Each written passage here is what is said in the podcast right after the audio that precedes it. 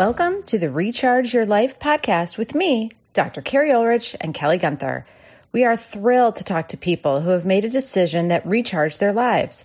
Often they pushed themselves out of their comfort zones and took risks. We want to know about that decision point. Why did they make that decision? And most importantly, how can we learn from them? Kelly and I are passionate HR professionals, and together we co founded our HR consulting firm, Abrachi Group. We have talked to amazing people throughout our careers and listened to them as they made decisions that changed their lives and knew that these inspirational stories would help others. And why did we call it Recharge? It's based on a book I co authored called The Way of the HR Warrior. And in it, we have a leadership model, CHARGE, which stands for courage, humility, accuracy, resiliency, goal oriented, and exemplary.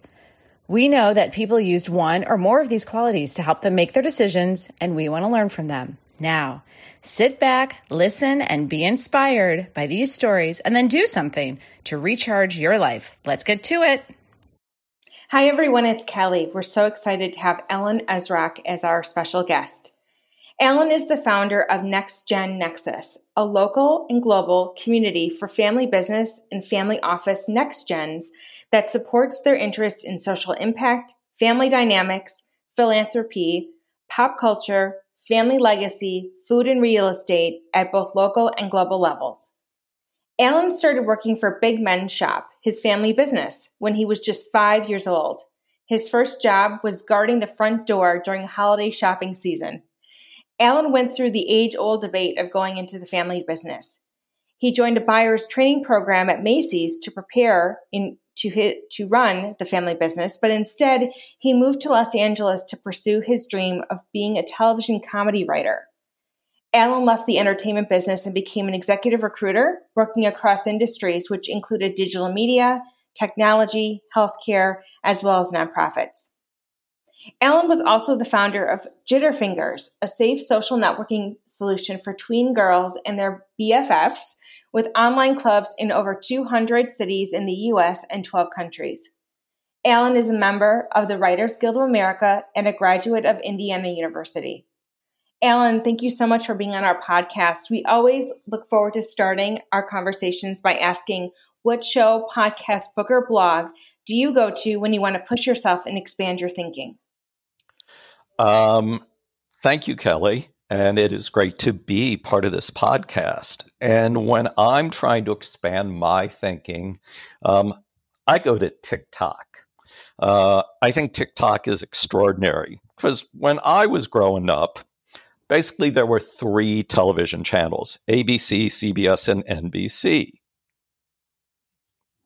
Those channels also helped kind of drive how people communicated, you know, water cooler talk, stuff like that as media fragmented, the relationship between community, content, and commerce changed. TikTok really represents the latest incarnation of this um, platform where there's true interaction.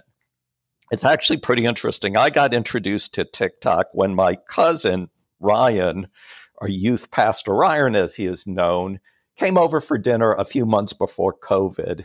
And he was said he was starting this new thing called TikTok.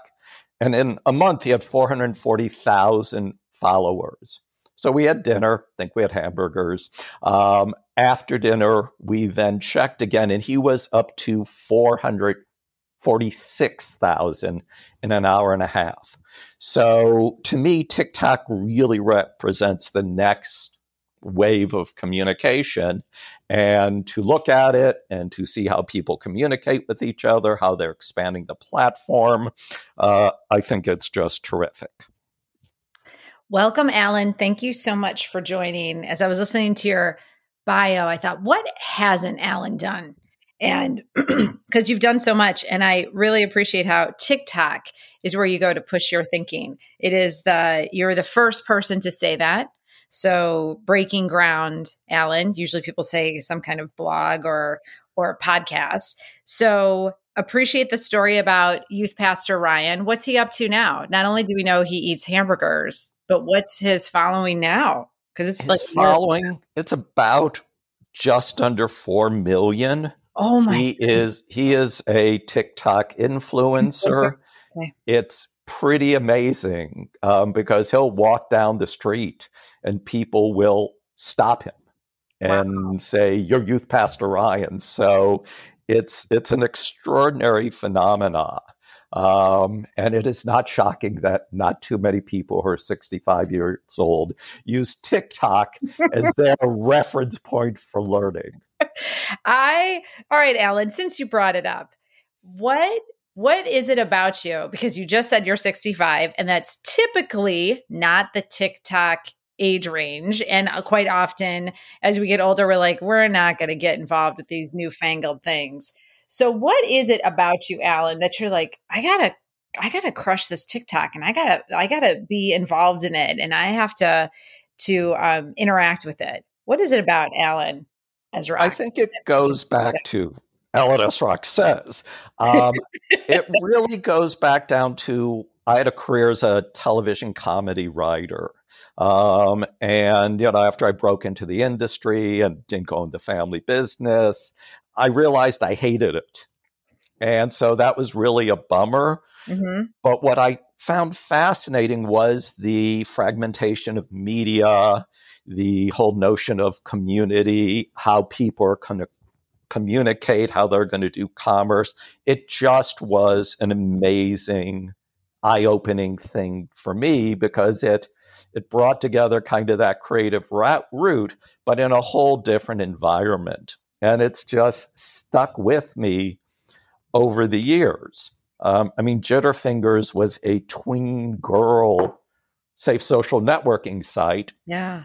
And the world had said, hey, this guy figured out safe social networking for tween girls. You know, at the same time, it's a good thing people didn't like look at my computer because I had every tween girl website listed. and I would have if I'd gotten arrested and thrown in jail. So um It would so have been, it would have been a very different podcast, Alan. Yes. In jail, in jail with Alan Esrock. Live from San Quentin, Alan Esrock. So it's just, I, I find it fascinating, and it's community and society, and it's building, you know, it's just building together. And TikTok is truly the latest incarnation of it. What are the videos that you watch? What are the things that are recommended to you? Kind of what's on your what's on your list? I watch a lot of Youth Pastor Ryan Okay. videos because. Shout out to Ryan. We'll yeah, have to, no. we'll have to put his link in our show notes since we've talked so much about him. Yeah, um, I just kind of go through things. The other day, I was looking at like you know some who was some person who was doing financial advice, and so that was kind of interesting. Um, you know, they used to call them cat videos, and let's face it, the entire internet was basically founded on cat videos and porn. So you probably don't look for porn on TikTok. That's probably not a good thing. Um, but it's both entertainment and um, and I just kind of scroll through it to see how they communicate, um, the methods, the uh, the inflections, um, because um, it's it it's almost the the medium itself that I find so interesting. Well, Alan, um, a couple things before we get to the big question. One, not only were you the first one to talk about TikTok, but porn as well. So thank you, Alan. So we have TikTok and porn um, that have come up that we have never talked about before. So thank you, Alan. And You're welcome. you're you're inspiring me to i have been slow on the tiktok train and listening to you alan and your joy with it like maybe i just have to start with you with pastor ryan and give it a shot and see see what we can do He's very good. He used to be. I mean, he's you like say, he's like 24 years old, and he was a character at Disneyland. So Ah, there are lots of fun stories of being Prince Charming and Spider Man, oh uh, and he just does a great job. Nice, nice. Well, thank you. Thank you for that inspiration, Alan. Uh, Kelly and I like to say that we learned so much in this podcast and and just pushing us to even do some some TikTok. So I'm sure Kelly's like, Uh oh, we have to do a TikTok video now, but we can do it with Alan Kelly. Talk about yeah. porn. That should get the numbers up right away. Exactly. There you go. But we could at least talk about it with a cat. That sounds horrible. It's gone very dark now. I'm sorry, Kelly. no, can't wait. I mean, listen, that should include our our include our list of download. You know, our download should increase. Number of followers should increase. So whatever it takes, right? Thank you, um, Kelly. Look at Kelly's like, all right, porn, cats, picture, whatever we're doing. TikTok, we're on it soon. Thank you, Kelly. Um, Alan, so we could talk about this for the rest of the podcast, but the big question is what is the decision you made in your life that changed the trajectory of it? And what are some of those charge qualities you use to help you make that decision?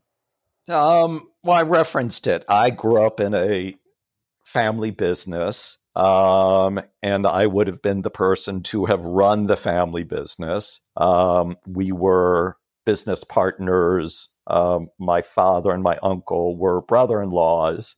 Um, and I would have gone into the family business with my cousin. I was very successful. Um, and, um, you know, I, I graduated college and went into buyer's training. And I thought, you know, this is just not what I need to be doing. This is not what's going to give me fulfillment.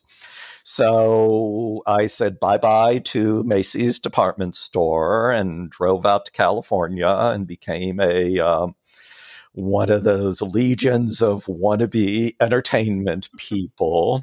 Um, and I had all the cruddy jobs that you had. Um, but you know, I got to a point where you know I I I accomplished my goal and my dream, um, which made me very happy. The fact that I hated it did not make me very happy. So I think courage is the is the uh, quality because you know it took courage. It's like you know you you pick up, you leave. It wasn't like there was a world waiting for Alan Esrock to get to Los Angeles. Um, you just kind of land and just start moving forward. And um, so, yeah, I'm in retrospect, you know, you could either go C for courage, or I added another one to those, which is S for stupid. Yeah. because who in their right mind wants to stick up across the country, have a bunch of cruddy jobs, and then ultimately achieve your goal and then hate it? Um, so uh, it's it's me and Superman with the big S's there. we have talked a lot with other people, Alan, that that courage can also mean slightly crazy, um, slightly um, almost naive to the, oh God, what's going to happen after this? So there is an element of almost this insanity, stupidity, naivete, whatever it is, when you make these leaps in terms of courage. They are very, they're much uh, two, what is it, two sides of the same coin. What, Alan, let's go back. So, you really broke out of a mold that was developed for you. So, a lot of people have this, whether it's the family business or they need to be a lawyer or they need to be a doctor or whatever they need to be, their family has told them. So, you go to college at Indiana University and you think you're going to go into the family business. So, when does this kind of aha moment happen for you, Alan? And when that happens, tell us about when you told the family that you weren't going to be in the family business? Um, that's a great question. And it is a great notion of the moment. Because mm-hmm. in every person who's in a family business, mind you, every person who grew up in a family business, whether you go into it or you or you don't, you have what we call the moment, where you make that decision. Now, for some people, that moment can be when they're four years old and they, you know, and they hate the family business. For other people, they can be 50 years old. And mm. once again, there. So, so this moment is something that that is so unique to family businesses. And I mean, I can tell you specifically where I was standing. I was in Atlanta I ran the children's department at Macy's, and I also ran the doll department at Macy's. Nice. And we were um, doing some inventory of Madame Alexander dolls. Yes, I do know what Madame Alexander dolls are. And it's like, I, I can't do this. I can't nothing against the dolls, but I'm not going to do this. I'm not going to go back to St. Louis. I'm not going to not follow my dream because then it's always sitting there going me woulda should have could have so um, i let my girlfriend know who i worked with and her response was great you know what are we leaving? Um, and i told my parents it was like this is what i'm doing. Um, and um, there was very little pushback because there you know this is a decision that was made. So just kind of went ahead and did it, and um, and here we are many years later. So, Alan, when you did you have when you were younger, did you think that you were all in the family business, and then the moment happened, and you said, "I don't want to be a part of it," or did you always have kind of in the back of your mind, "I like writing and I like comedy, and I have a different path"? Yeah, I think it's two things. I think it's part of that is yes, a you know, for a while I like comedy, you know, so I thought about that. But I think there's also kind of a, for me at least, there was a bigger picture, mm-hmm. which is I could have written my life if I had stayed in St. Louis. It just was very clear where I would have lived, what country club we would have belonged to. I probably would have won the you know annual doubles tennis doubles tournament at the country club, um, and it was a life that I could I could just see, and I knew that it just was not going to be inspirational to me. So part of the decision, I'm sure, in my little brain was that um, it's both part about the family business and the notion of what it would have been to have stayed in St. Louis mm. and lived a life that's path I could already, you know, see, you know, the next 30 years of my life. Mm. Alan, you mentioned um, the inspiration part because for some, some people, Alan might say, well, that's great. I know exactly what I'm going to have. There's stability. I would like to be the doubles champion. I want to know what country club I'm going to be a part of. So where and you said but it's not where you find your inspiration. What where do you find your inspiration? What is your inspiration? How do you get so in touch with that alan that you knew to listen to it versus sometimes people have a hard time listening to that intuition and that inspiration? So how is it so clear for you that you're like no i don't want this life i have no idea. Okay. uh, quite honestly um, I just knew it was there. Um, and I was fortunately enough in touch with my feelings mm-hmm. to know that I had to I had to try it. I'd actually a few years earlier, I dropped out of college after my freshman year of college, and I moved to Los Angeles. Um, because it's like, hey, I want to try this, and why not drop out of college and do that? So it certainly was always like in the back of my mind. Um, but people have goals, people have aspirations, you know, whatever they are, and um, it could have been I was just uninformed of what the pa- life path would have been. Right. But I just knew it was, you know, it just was part of my soul.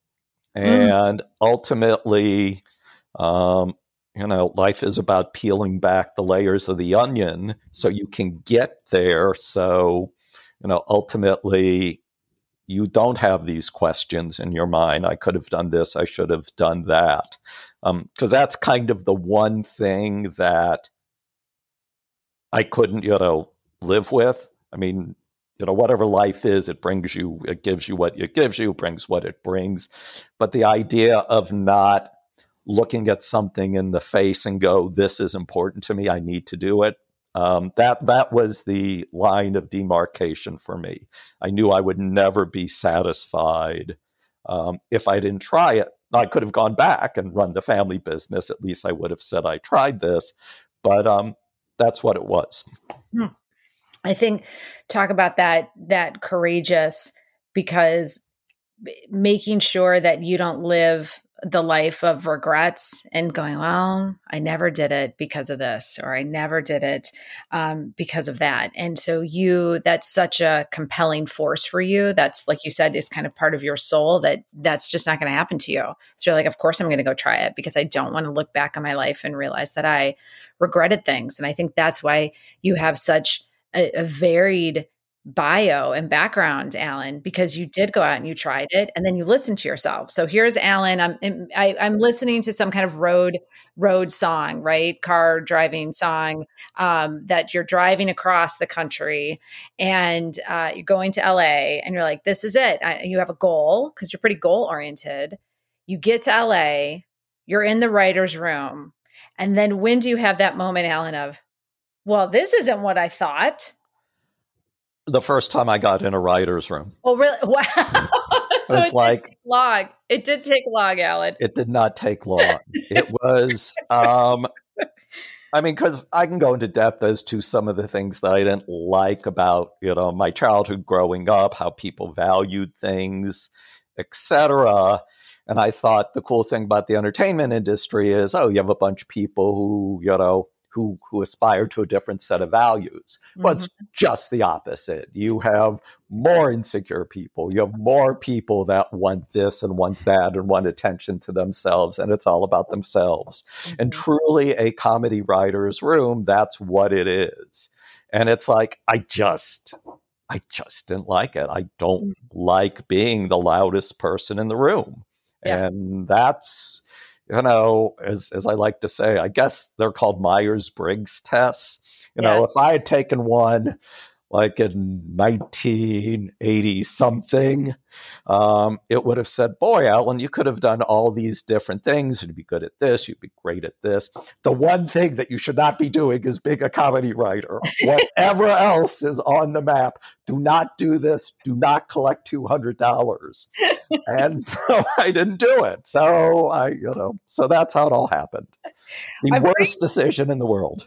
Well, I'm pretty sure though the Myers Briggs will not tell you not to be a comedy writer. I'm pretty sure they don't get that granular, so they couldn't. It wouldn't have stopped you. But I think you Thank know, God for that. it's interesting, Alec, because you said it's the worst decision, but at the same time, look at how amazing your life is. You stayed out here. You are still in Southern California um, it probably opened doors or, or made you kind of think about the next stage in your life and what you want and need. And you don't have regrets on it. You're not 65, all curmudgeony and grumpy saying, I could have been a writer. No, you know, like, ugh, I don't want to be a writer. I knew it as soon as I walked in. I'm I'm done. And so how much freer and uh, lighter your life is because you don't have that weighing down on you that that thought of I could have been someone. I could have been a contender, Alan. Wait, I could have been. You could have been a contender. I um, could have been. You you could have been Alan. And I just I I don't know. I've heard about comedians. They're the saddest clowns, Alan. They're the most insecure. So yeah, you went into the lion's den for that one.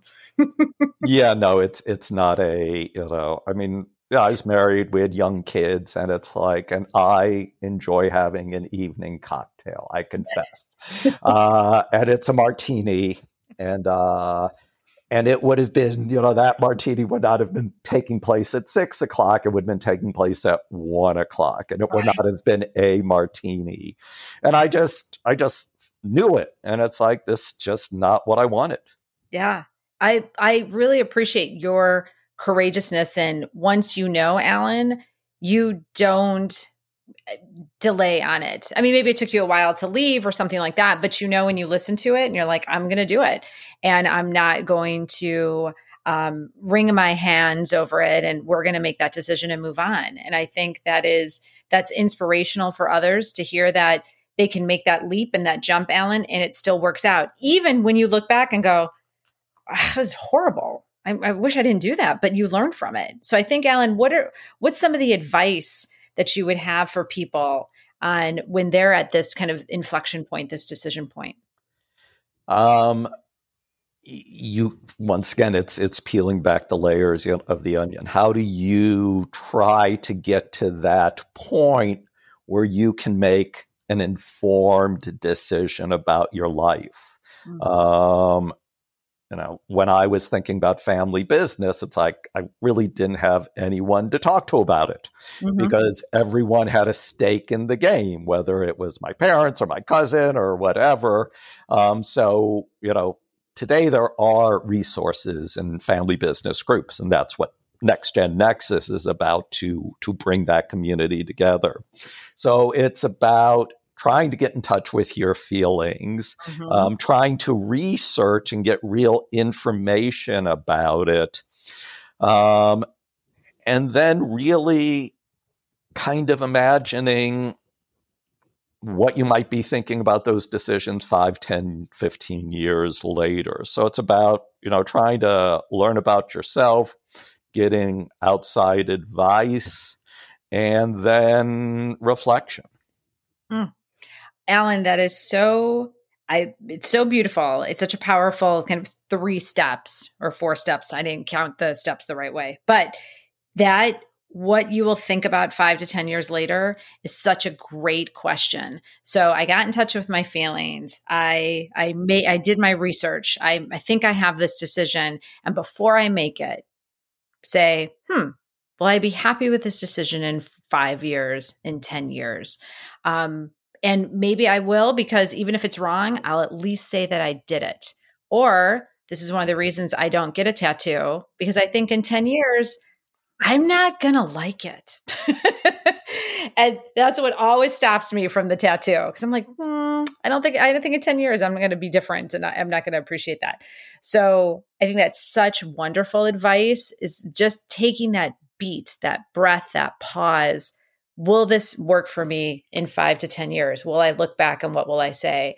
And I know Kelly, you for sure were happy when Alan said research. That's for sure. Get in touch with feelings, make your informed decisions, do your research, be thorough, talk to your community. But I know Kelly, you often think too about well, what what does this decision look like in five or ten years? Mm-hmm. What's the mm-hmm. long term effects of this? So, what are your thoughts on on um, mm-hmm. Alan's beautiful story and Kelly playing tennis with Alan. Right? Yeah. I know. Yeah. Going to the just, French Open with Alan or Indian Wells out here in Coachella Valley. So you got to mm-hmm. bond with Alan on the tennis. I mean, listen, I've got it on my bucket list to go to each of the four tennis majors. So if there's a companion that wants to come with me named Alan Esrock, I'm all for it because I think we'd have a good time. I also love the reflection aspect of what you shared too, and you, the unique quality you bring to this particular conversation is that you weren't necessarily, or maybe you were, but at least we didn't hear it, mired by feeling a sense of shame for not wanting to go into the family business or, you know, realizing that the first day in the comedy room wasn't, comedy writer's room wasn't what you thought it would be. And it changed you to the point where you said, I can't do this anymore. It's not what I want.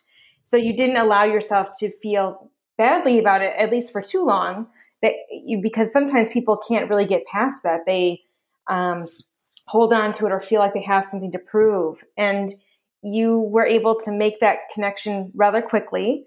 Um, but then you also determined, look, I can still still live in Southern California and and find something that does appeal to me. So what what allowed you to make that to, to um, not internalize it too much to the point where it might paralyze you?